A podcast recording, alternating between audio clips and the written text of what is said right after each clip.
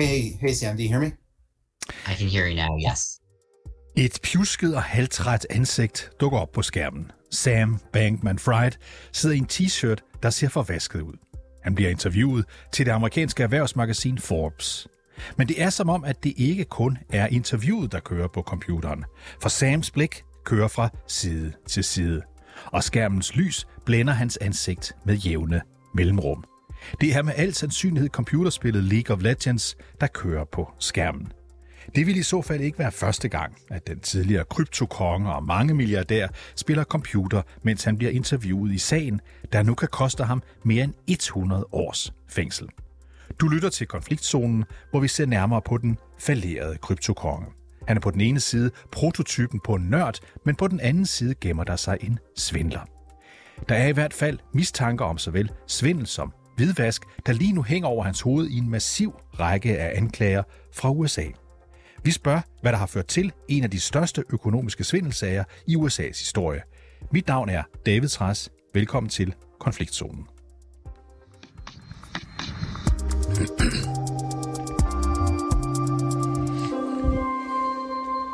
Mads Østergaard, U S A-korrespondent for fireogtyve syv. Velkommen til. Tak skal du have. Og du følger selvfølgelig med i sagen her om Bankman-Fried. Hvor opsigtsvækkende er den her sag, Mads? Jamen altså, vi har at gøre med en øh, ekstremt opsigtsvækkende sag, der også er gået hele verden rundt. Altså ikke mindst på grund af den her høje strafferamme, der er lagt op til. Altså hele hundrede og femten år. Og så de her svimlende øh, millionbeløb, det drejer sig om. Men altså også fordi vi har at gøre med en fyr, øh, der vil redde det her fænomen, kryptovaluta, fra sig selv. Fra sig selv. Øh, altså som du siger, en lidt sådan øh, nørdet fyr, en, en nørdkonge, kunne man nærmest kalde ham, med slidte t-shirts og stort krøllet hår og glad for at spille computerspil. Øh, både under forhandlinger af millioner af dollars og også under interviews, hvor man kunne høre sådan en kliklyd fra hans øh, mus i baggrunden. Og den her øh, uskyldige nørd med, med sådan gyldne hensigter om at donere øh, store dele af sin formue, han skulle altså angiveligt have svindlet både investorer og så privatpersoner, der vil prøve kræfter med kryptovaluta. Så det er altså en sag, der både øh, angår store investeringsfonde, og så en sag, der går helt ned i private menneskers øh, bukselommer. Og så forstår jeg, at øh, der er ikke mindre end otte kriminelle anklager mod ham, altså Sam Bankman-Fried. Hvad er det sådan helt konkret, han er mistænkt for at have gjort? Altså grundlæggende så er han under anklage for sådan noget som øh, sammensværgelse, øh, svindel, hvidvaskning og så øh, forbrydelser mod reglerne om øh, finansiering af politiske kampagner. Han er simpelthen anklaget for at have stjålet milliarder af dollars fra, fra kunder og investorer, altså penge, som gik til personlige formål, til investeringer, til at købe sig politisk øh, indflydelse og så til at tilbagebetale gæld fra fejlslagne investeringer. Og så øh, simpelthen have løjet om, hvor de her penge de kom fra. Altså en big time kriminel, hvis Det, hvis det er rigtigt, det som anklagemyndigheden siger. Lad os lige prøve at zoome lidt ind på Sam, altså Sam Bankman-Fried. Hvem er han? Jamen altså Sam øh, Bankman-Fried, som jeg tror, han, øh, han udtales. Øh, han var altså en, en berømt figur, og han er det sådan set stadigvæk. Altså, han har helt fra starten af sin karriere fremstillet sig selv som sådan en slags øh, filantrop. Øh, en, der vil hjælpe myndigheder med at regulere kryptovaluta, og så fungerer som sådan en slags øh, etisk øh, mellemled. Og øh, han er søn af sådan to Stanford jura-professorer. Han har læst på det her meget berømte teknologiske universitet M I T, hvor han fik en øh, universitetsgrad i fysik. Og tidligere studerende, medstuderende, de har sagt om ham, at han var sådan en super klog fyr, øh, der kom meget nemt til tingene. Han skulle nemlig bare møde op, så fik han gode øh, karakterer. Og ifølge ham selv og den her historie, han fortæller om sig selv, så ville han altså bruge den her særlige hjerne, som han var i besiddelse af, til det gode. Og han blev især i sin studietid øh, draget mod en, en filosof, der hedder William MacAskill. Det er sådan en meget øh, karismatisk, jeg tror han er skotsk filosof, der står inden for det, der hedder Effective Altruism, altså effektiv altruisme. Og det er sådan en bevægelse, der ligesom vil bruge logik og videnskab og fornuft til at skabe forandring i verden, og altså opfordre folk til at give så meget, som de overhovedet kan til sager, der giver mening, og altså lade videnskab og sådan noget som optimering, øh, og altså ikke sentimentalitet afgøre, hvad man øh, donerer til. Og øhm, Sam Bankman her, han blev gennem den her filosof introduceret til sådan en tanke, der hedder earn to give. Og det går i bund og grund ud på, at i stedet for at tage et eller andet lavt lønnet job i en N G O, så bør man altså stile efter det højst betalte job, og så bruge sin øh, løn på godgørende øh, formål. Og det begyndte han øh, på efter sin universitetstid. Øh, han begyndte at arbejde for nogle trading øh, virksomhed, og øh, han begyndte altså også at se sig om efter et sted, hvor han kunne tjene en masse hurtige penge, og det var blandt andet inden for det her kryptovaluta, og han stiftede så i to tusind og sytten det, der hed Alameda Research. Ja, og hvad er det? Nu kalder vi ham øh, Fried, så i stedet for Fried, som jeg kom til forkert at sige før, men ikke det, han hedder også Bankman. Det er jo sådan lidt morsomt, at han hedder ja. Bankman-Fried. Du siger, han stifter det her Alameda Research i to tusind og sytten, og bagefter, året efter faktisk, så opretter han så kryptobørsen F T X. Og her skal vi holde tungen lige i munden, øh, øh, Mads Østergaard, for hvad er det for nogle foretagender? Jamen altså, som sagt, så vil, han, så vil han tjene nogle hurtige penge, og han, han ser det her kryptovaluta som et sted at gøre det. Altså kryptovaluta er jo, så mange vil vide, sådan en øh, som siger, meget sådan simplificeret, en digital valuta, der ikke bliver styret af centralbanker eller pengeinstitutter. Men man kan altså handle og investere i, i kryptovaluta, ligesom man kan med, med aktier. Og øh, i to tusind og sytten, der stifter han altså Alameda Research, og det var sådan et skoleeksempel på sådan en opstartsvirksomhed. Det var i bund og grund et, et tradingfirma, der havde kontor i, i Berkeley i Kalifornien, hvor folk de ligesom sov på kontoret og arbejdede oven på papkasser. Og deres helt store nummer, det var, at de øh, faciliterede en handel øh, med bitcoins, som jo er en af de her blandt mange øh, kryptovalutaer, øh, mellem U S A og Japan, hvor der kort fortalt var sådan en prisforskel, som kunne øh, udnyttes. Og det gør ham altså til en stor og berømt og, og og rig figur i den her kryptoverden. Og ydermere så giver det ham altså ideen til at starte sin egen kryptobørs. Og det er så et sted ligesom at handle med forskellige kryptovalutaer. Altså Bankman-Fried her, han mener, at det skal være både nemmere og simplere, ikke mindst for almindelige mennesker, at investere i og handle med kryptovaluta. Og han vil altså tilbyde et sikkert sted for folk at opbevare deres kryptoværdier. Og det er altså det, der blev til firmaet F T X, som er en, en forkortelse for, for Futures Exchange.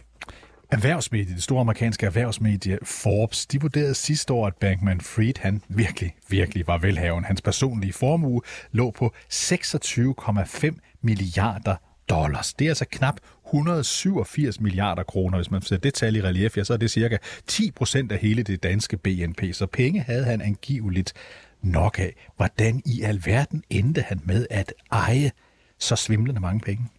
Ja, spørgsmålet er, om han, han i virkeligheden ejede så mange penge, men det kan vi komme ind på senere, fordi øh, for at starte F T X, så flyttede han til Hongkong. Øh, Hongkong har øh, ikke lige så øh, høje restriktioner som øh, U S A omkring øh, kryptovaluta, og derfor kunne han altså give folk muligheden for at lave sådan nogle ret risikable investeringer, og faktisk øh, væddemål på kryptovalutas øh, værdi i fremtiden. Øh, og uden at blive alt for teknisk, så er det det, vi kender fra den her ret øh, omdiskuterede øh, handel med derivater, og som altså kan skabe sådan store gevinster, men altså også kæmpe tab, når markedet dykker. Det er jo det, vi kender fra blandt andet øh, finanskrisen. Øhm, men han kunne, han kunne ligesom øh, låne penge ud til kunder, så de kunne lave endnu større øh, væddemål.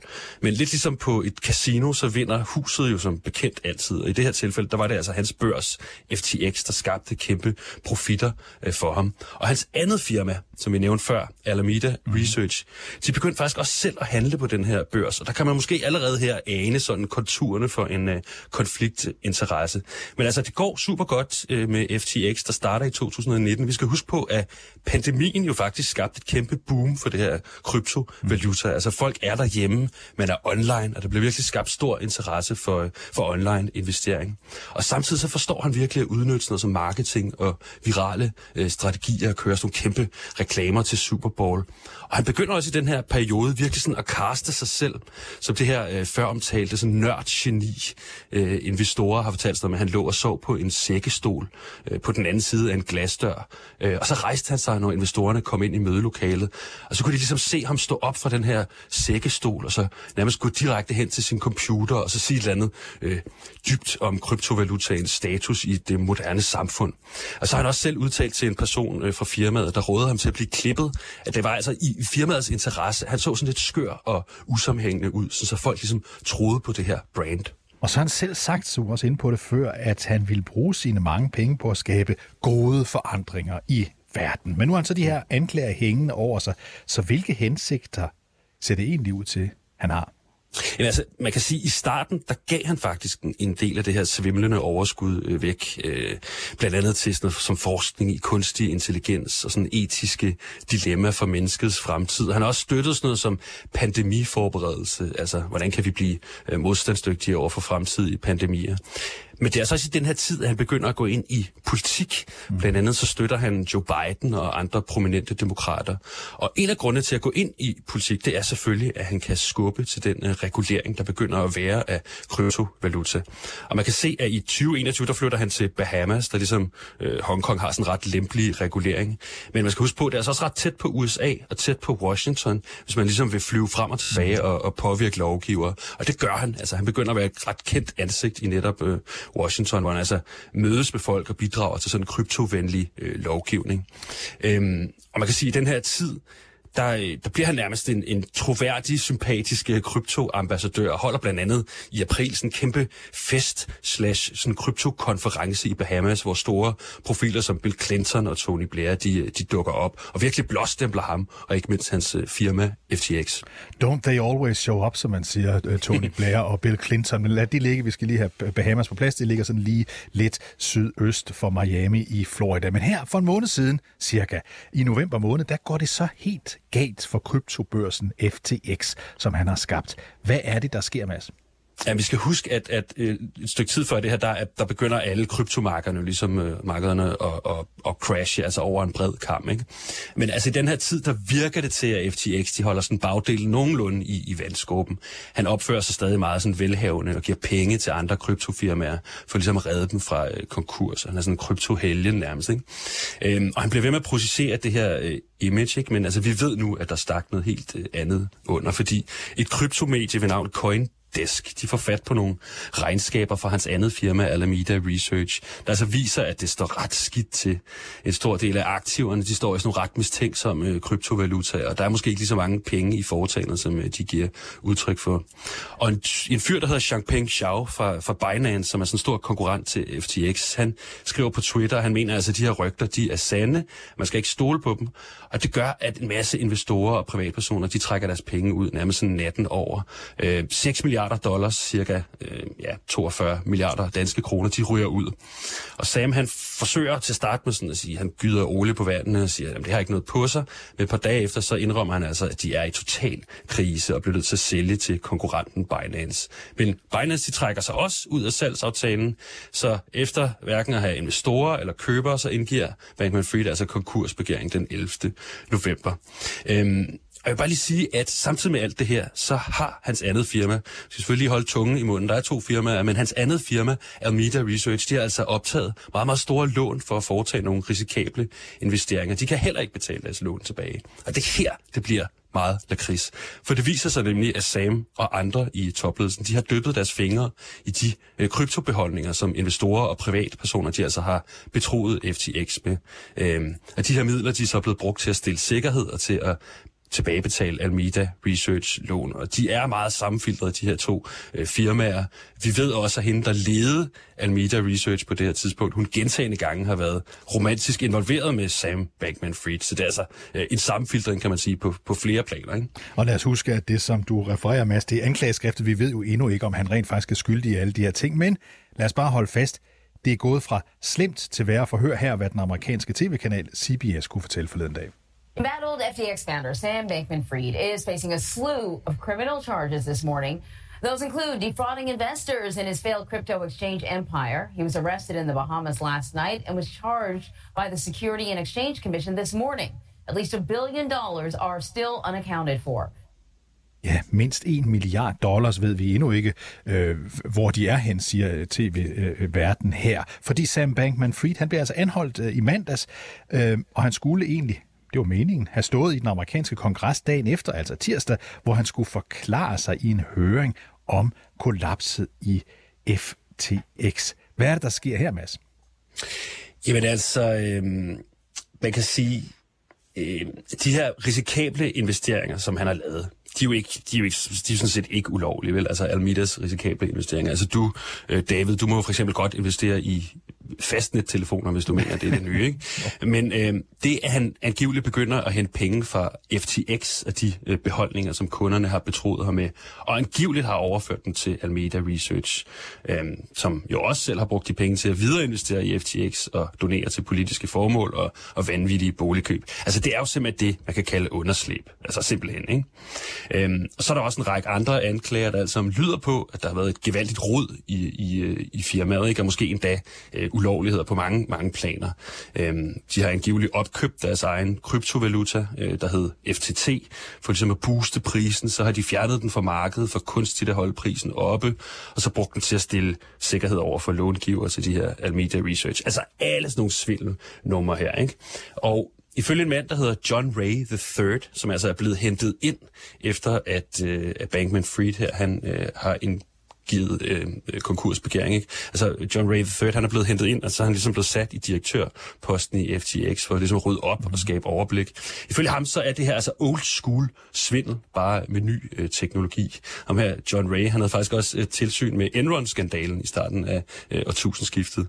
Og i modsætning til Enron har han ligesom forklaret, at Enron var meget sådan grundigt orkestreret, og det her, det er altså bare usofistikeret svindel. Altså simpelthen at tage penge fra kunderne, og så bruge dem på noget andet. Og som et eksempel på det her usofistikerede øh, svindel, så var den eneste bogføring i det her milliardfirma F T X, det var simpelthen lavet med noget, der hedder QuickBooks, som er sådan et glimrende lille værktøj, hvis du har en øh, enkeltmandsvirksomhed, men altså ikke egnet til en milliardforretning.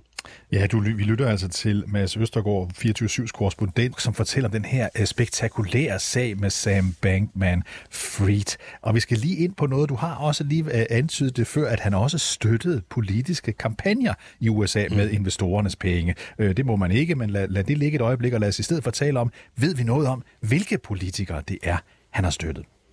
Altså, det er primært øh, demokrater, der har modtaget penge fra ham, blandt andet øh, Joe Bidens kampagne, hvor han faktisk var den største private donor, altså hele fem komma seks øh, millioner dollars, næsten øh, fyrre millioner danske kroner, ikke?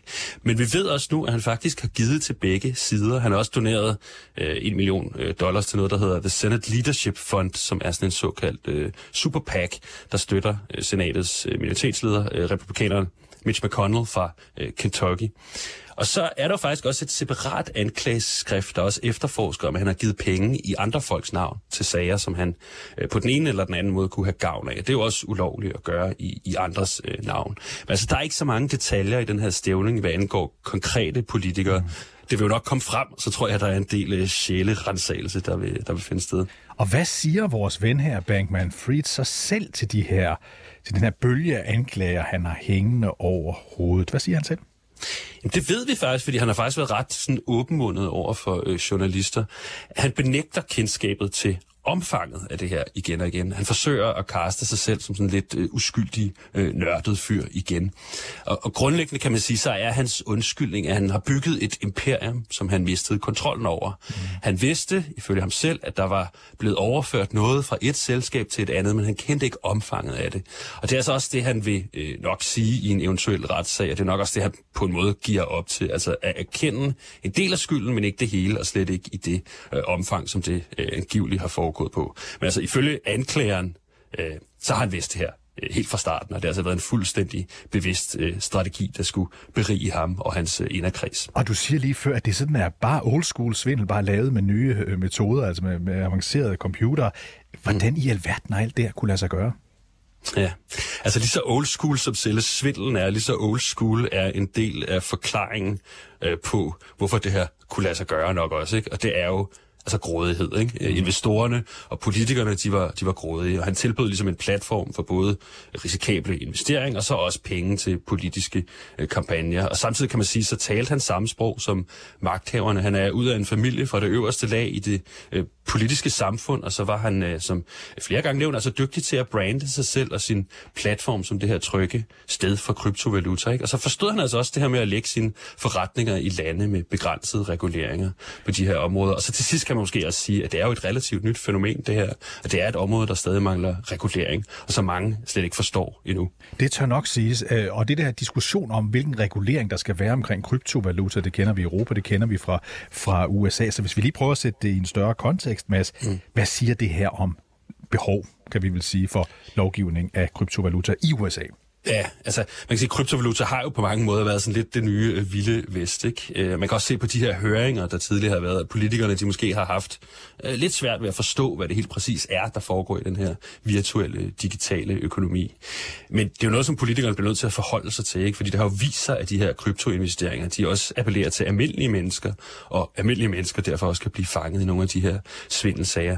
Og jeg kunne ikke lade være med at tænke på, at da jeg indleverede min amerikanske selvangivelse i elektronisk form, der var et af standardspørgsmål faktisk, om jeg havde kryptovaluta-beholdninger, ikke? Og jeg kan også se, at firmaer som for eksempel Venmo, der er lidt ligesom Mobile Pay i U S A, men som har sådan en krypto-køb-selv-funktion, de er også blevet pålagt at skulle indlevere oplysninger til skattemyndighederne om, om kundernes indtjening. Vi holder... Så der er altså... Der er sådan en opmærksomhed på det her område. Jeg er også ret sikker på, at den her sag vil, altså vil medføre øget øh, regulering på området. Vi skal nok holde øje med dig, Mads, hvis du pludselig flytter til Bahamas, ikke? Ja. Men, men, men Sam Bankman-Fried, han sidder jo så dernede bag tremmer i Bahamas, og amerikanerne de vil gerne have ham udleveret til retsforfølgelse. Hvis han i sidste ende bliver dømt, så siger du altså, der kan vente ham op til et hundrede og femten års fængsel. Kommer det til at ske, tror du? Ja, ja, som du selv siger, det er rigtigt. Ifølge det, så det amerikanske magasin Time, der ligesom har, har lagt alle straffene sammen og siger, at hvis han bliver dømt skyldig i alle, formål og, og, i alle, i alle forhold, og så får udmålt den hårdeste straf, der vil han få de her et hundrede og femten års øh, fængsel. Og det ved vi jo ikke, om det bliver tilfældet. Øh, men der er altså noget, der tyder på, at øh, de har fået nogle af hans inderkreds til at snakke, ikke? Fordi det er pludselig gået meget hurtigt med den her stævning. Og det er helt klart forventet, at han bliver udleveret til de amerikanske myndigheder, ikke? Fordi U S A og Bahamas, de har en udleveringsaftale, men der kan altså gå ugevis, før han bliver udleveret, og det kan også blive trukket i langdrag, hvis han modsætter sig øh, udleveringen. Men altså på tirsdag, der skal han øh, starte med at forklare sig i Nassau, der er Bahamas hovedstad. Så der ved vi muligvis lidt mere om den her bizarre svindelsag. Men fornemmelsen lige nu i amerikanske medier og erhvervsmedier, der dækker den her sag, det er vel, at han kommer til at sidde inde i rigtig, rigtig mange år. Helt klart, helt klart. Øh, altså, og som jeg også sagde før, det virker til, at de har fået nogen i hans inderkreds til at, til at tale. Så altså, hvis de har nogle gode vidner, og øh, hvis der er de her beviser mod ham, jamen, altså, så kommer han til at brumme dem i rigtig, rigtig lang tid. Bare lige her til allersidst, jeg regner ikke med, at Bill Clinton eller Tony Blair eller Joe Biden har været ude og forsvare ham, på trods af, at de har nydt godt af hans liv. Er det korrekt? Øh, ja, det er fuldstændig korrekt. Sådan er det tit. Jeg siger tusind tak til dig, Mads Østergaard, fireogtyve syvs U S A-korrespondent, for at redde tråden ud i den her komplekse og indviklede sag. Tak fordi du var med, Mads. Selv tak.